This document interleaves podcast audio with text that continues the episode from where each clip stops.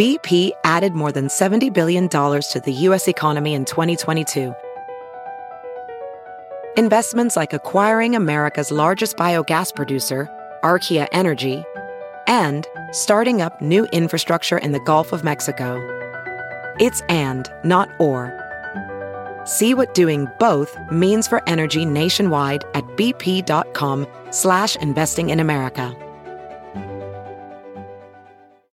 I'm Rachel True. And I'm Trent Vanegas. And you're listening to Quoting Gene Roddenberry, the 100 day podcast that celebrates what would have been the 100th birthday of the man that created Star Trek. Each day between now and the end of our podcast, August 19th, one of Star Trek's biggest icons, or celebrity fans, or both, will be quoting Gene Roddenberry. Then we're going to take a deep dive into why we think this sci fi legend still has a lot to say to the world.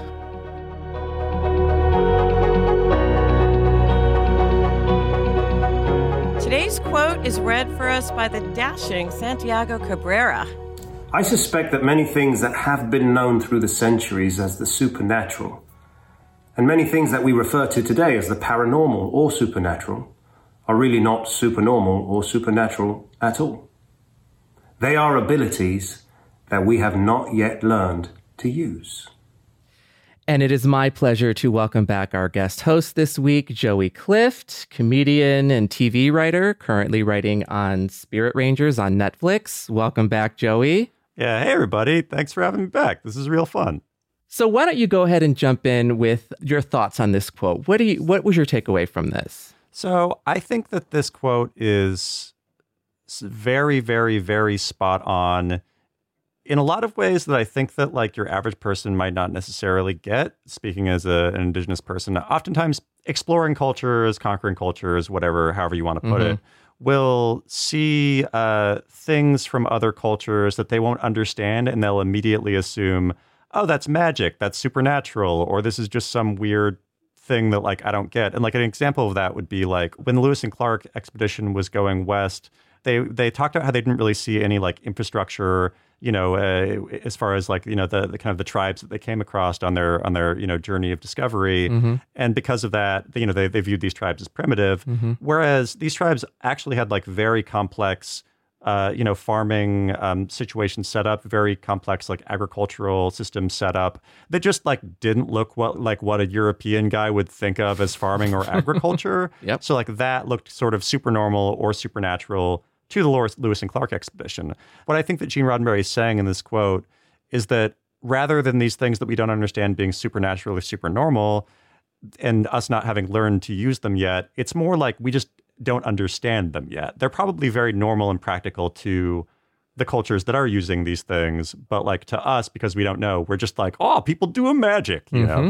Uh, I want to jump in and say I'm looking at the quote a little literally. I agree with what you said, um, Joey.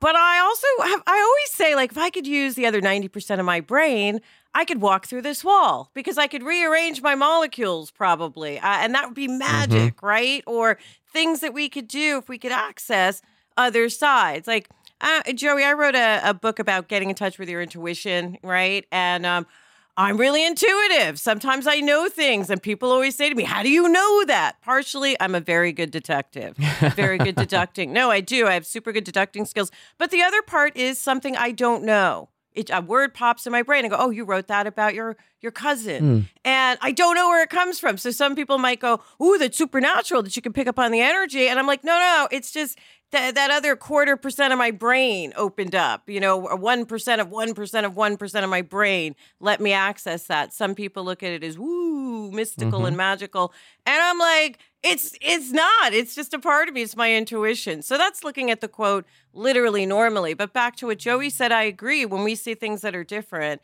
we go, ooh, supernatural, scary, or different, or weird, or we don't understand it. Or, as you pointed out with European people, they tend to mm-hmm. downplay mm-hmm. it. If they don't mm-hmm. recognize it, it must not be good, right? Yeah, I mean, like, I have no idea how my microwave works, and I just assume it's magic, but that's just because I don't know how my microwave works. That's kind of a kind of a dark magic, if you ask me. Oh, yeah, I it refuse to have a microwave. I do. and it's not very effective magic. Like it really heats my things, like just not evenly. So it's not good Wait, magic. Joey and Trent, does anything ever taste like like food? I think everything just tastes hot out of a microwave. That's why I stopped eating. I'm like, literally everything tastes identical. It all just tastes hot. But anyway, back to this quote, Trent. What do you think? You know, when we think back to like early man seeing lightning for the first time or seeing fire for the first time and not understanding what it was and stories came up that you know it's a god up in heaven hitting a hammer on an anvil What you what do you mean you say that with cynicism in your voice, Trent? There's a god. well that's that's the story that they're that was the myth that they were how what? they didn't know how yeah, you got a problem with lightning, Trent? Is that what you're saying? yeah, you don't think Zeus got a thunderbolt pointed at you right now? Well, now I'm kind of worried that maybe he does. But um, you know, I was just, my point was just you know when humans don't understand something, they have to go inward with the the world that they know. So you know, Zeus was a, is a blacksmith and or, or I don't know, maybe I'm getting my gods mixed up, but Joey, he's gonna piss Zeus off so hard right now. Oh yeah, yeah, yeah. If, if if Trent is not on the next episode of this podcast, it's because he was struck by lightning. you'll have heard it here first. Yeah. No, I get it. It's a bit of the hubris of man. I think you're saying, in a sense, to invent Mm-hmm. a god to explain something outside of ourselves, right? Total Because it must be hubris. it must be supernatural Must be, if yeah. we can't explain it. And it was also used nefariously when you think about, you know, the wise women who lived on the outskirts of a village and, you know, managed to figure out certain herbs cured illnesses. And, you know, people assumed it was magic. So therefore they must be a witch. And because it's magic and it's evil, they must be burned. And Yeah, no, God help you if you were a woman with some herb mm-hmm. knowledge 400 years mm-hmm. ago. and we also look at like, oh, if a woman in the 1700s has two cats, she must be a witch. When maybe she just like doesn't want Joey, to be I'm taking that very I'm taking that very personally, Joey. No, I mean, I'm, I'm on the other side of that where it's just like, oh, or maybe she just likes cats. That's also fine. like, you know, Or maybe she's a witch. oh. I think we definitely um, use a lot of things to explain a lot of things. And, I- you know, we shouldn't, I don't want to harp too much on religion, but we all know that has been used in society throughout the years to uh, control people as well. I mean, in slavery. You know, was a huge thing to quell the people, to give them Jesus. I'm pretty sure, Joey, you're an advocate for Native American rights. I'm pretty sure religion was used back in the day to quell, you know, the people and put them in line. Oh yeah, I mean, Manifest Destiny was the the idea that conquering the the rest of the country was divine want. So it's like, yeah, that's like it's just like used as justification for oppressing people forever, right? Which, by way, we're all in, uh, we're all ethnic. Everybody's ethnic, even white people listening. You're ethnic, so we're all ethnic. but the three of us, we've got someone who's Mexican American. Me, I'm black and Jewish. We have Joey. I think we're all from groups where they have a little magic, right, in our cultures. Uh, and for and we're all from cultures that have been squashed by religion. so manifest destiny. I want to steer away from because we've talked about it in other episodes. But I will say, as a child, I don't know about you guys, really annoying to be taught how great it was and how much we all loved it and how much uh, you know Africans love being. I in my textbooks, you guys, it said Africans love being slaves because we had houses. So Yikes. if that ain't magic Wow. to some kind of dark magic to spin it that way, I don't know what is. And yes, Gene Roddenberry, I'm saying that because I don't understand mm-hmm. how that possibly could have mm-hmm. happened that way. To jump back to the subject, if we could unlock our, our brains, our power, our technology, I think a lot of things we considered magic. Like, I think, do you guys think we'll be able to fly? I want to fly. I want to be able to. That would be cool. It would yeah, be. I do think if we get to that point, Rachel, when you mentioned earlier about like we only use 10% of our brain, but if we have access to the other 90%, even 50 more percent, I, I completely agree with you that I think we will unlock abilities that are natural to us, but we just don't know how to use them yet. But I, I feel like even with supernatural stories, like just to kind of go back to the topic at hand, um, there is a level of like practicality to supernatural stories. Like uh, like uh, my tribe, the Cowlitz tribe, it's like we have like a lot of legends about like how it's important to like if you're a kid, don't go like out into the woods alone at night. And like the reason in the legend is there's a monster out there, but the practical reason is mm-hmm. like you might get eaten by a bear if you do that. So just like we're mm-hmm. gonna say it's like a mm-hmm. Bigfoot or whatever, but like you know, I think but that's like a practical reason that the that the legend exists. You know, Have you guys ever experienced anything that is actually magical, by the way, that isn't? Because you're right, that can all be explained. Most legends, most myths are all there for very practical mm-hmm. reasons. Oh, I mean, once again, as a as a TV writer who's bad at science, that I'm talking to all of you over video chat is magic to me. Yeah. yeah. Like I lit some sage around my laptop, and then I open it up, and then I assume the sage is why I can talk to all of you over uh, Zoom now. You guys live in a little box in my computer. It's not magic. Yeah, 100%. live inside the screen. Yeah. Uh, when you close your computer, we go to sleep. I think it's interesting that, um, like, I just came from a doctor's appointment, and I'm always in my back of my mind. I always remember they know nothing about our body.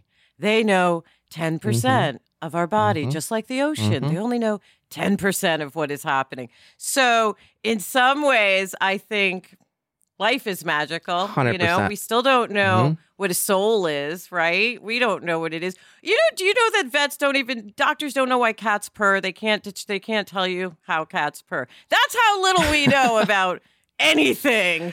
So everything seems like magic to me. It's true. You know what? When people are nice to me sometimes, yeah. just genuinely nice, not because they have to be, like you guys. No, no, it's magic when people are genuinely the eh, the energy around us is magic. I So- definitely like to believe that magic exists. I can't point to a specific thing that I can say I saw it and that made me an absolute believer, but I do believe that magic has to exist. There are two things that I that I associate with what I think magic is. One, when you think about how music, something that doesn't exist, it's an, you know, it's an oral entity that we hear and we process. Like music is so connective with people who have nothing in common, who will never meet, who may not even speak the same language, but it resonates with different people uh, across the planet. And second, love. When people as varied as we are, there's so many people on this planet, and we have so many different te- uh, temperaments and personalities, and we change and we grow, and something that we like today, we don't like tomorrow. When two people find one another and they genuinely care and love for one another, where they want to continue to grow and and adapt and learn from and impart knowledge to for a lifetime, that is what I think magic is. That's a magical fairy tale. No, it's not cynical today. It's- Actually, I'm gonna. I think that to me, and this is either going to be a very pessimistic thing to say or a very optimistic thing to say, depending on how you want to lean on it. I think that just like basic human empathy to me is magic. And by that, I mm-hmm. mean, every time I witness it and every time like it happens to me, I just feel like a warmth inside that, you know, it's like it feels like it feels magic for lack of a better term. Like I remember, um, like Yeah. an early pan- an early pandemic story for me is um, uh, when there was like a run on toilet paper. I went to like a Smart and Final near where I live and like found like two. There was like two things of toilet paper. I grabbed both of them, and then this like older man walked up to me and he was like, "Is there any left?" And like I looked at my two things of toilet paper and I looked at him and I said, uh, I mean, this is it, but you can have the other one. And then he thanked me. And then as he was walking away, a third guy walked up and said, Hey, wait a second. I think there's extra toilet paper in this cardboard box. And there was like a stack of cardboard boxes. So we, but we need to work together to lift it up. So me and this, these two other guys lifted up this toilet paper box, tore it open, and then all of us got toilet paper. And that was just from like having basic human empathy for each other. So all of a sudden we all helped each other out to get toilet paper, What you know? a- that's such a lovely pandemic moment to have That's, had. that's by the magic to me. That is magic to Yeah. me. No, I find magic in little things all the Mm-hmm. time. But I'm also a dreamer, and Mr. Roddenberry wasn't. I like I'm agnostic. You know, I kind of hedge my bets, and then I believe in things, Mm-hmm. and then I, there's a lot of things I do believe in. Mr. Roddenberry didn't necessarily, so I think he was talking more of just tech coming in and showing us the way. But I like that the three of us here are a little bit dreamy Mm-hmm. about the whole thing. I you know because there there could be You know, there really could be. I'm expecting a mage to walk out of my closet at any time and show me some magic. That'd be cool. What? See, wouldn't it? Yeah. Um, all right. Uh, we want to thank Joey for coming by today and um, being such a great guest. Thanks for having me. And if you would like to watch any of our videos, you can check them out on the Roddenberry social media networks on Facebook, Twitter, and Instagram. And we hope you'll join us tomorrow for another episode of Quoting Gene Roddenberry, Zeus Willing. Thanks for joining us for another episode of Quoting Gene Roddenberry. We'd love to hear your thoughts on today's quote. So tweet us, post us, DM us, whatever. We are at Roddenberry on Twitter and Facebook, and at Roddenberry Official on Instagram. Quoting Gene Roddenberry is a Roddenberry podcast hosted by me, Rachel True. and me, Trent Vanegas. Producing are Claire Kramer and Kelsey Goldberg, with executive producers Trevor Roth and Rod Roddenberry. Engineering and editing are provided by Elizabeth Joy Wyndham. And special thanks to all those who were kind enough to read a quote and give a voice to Gene Roddenberry's everlasting words. Live long and prosper.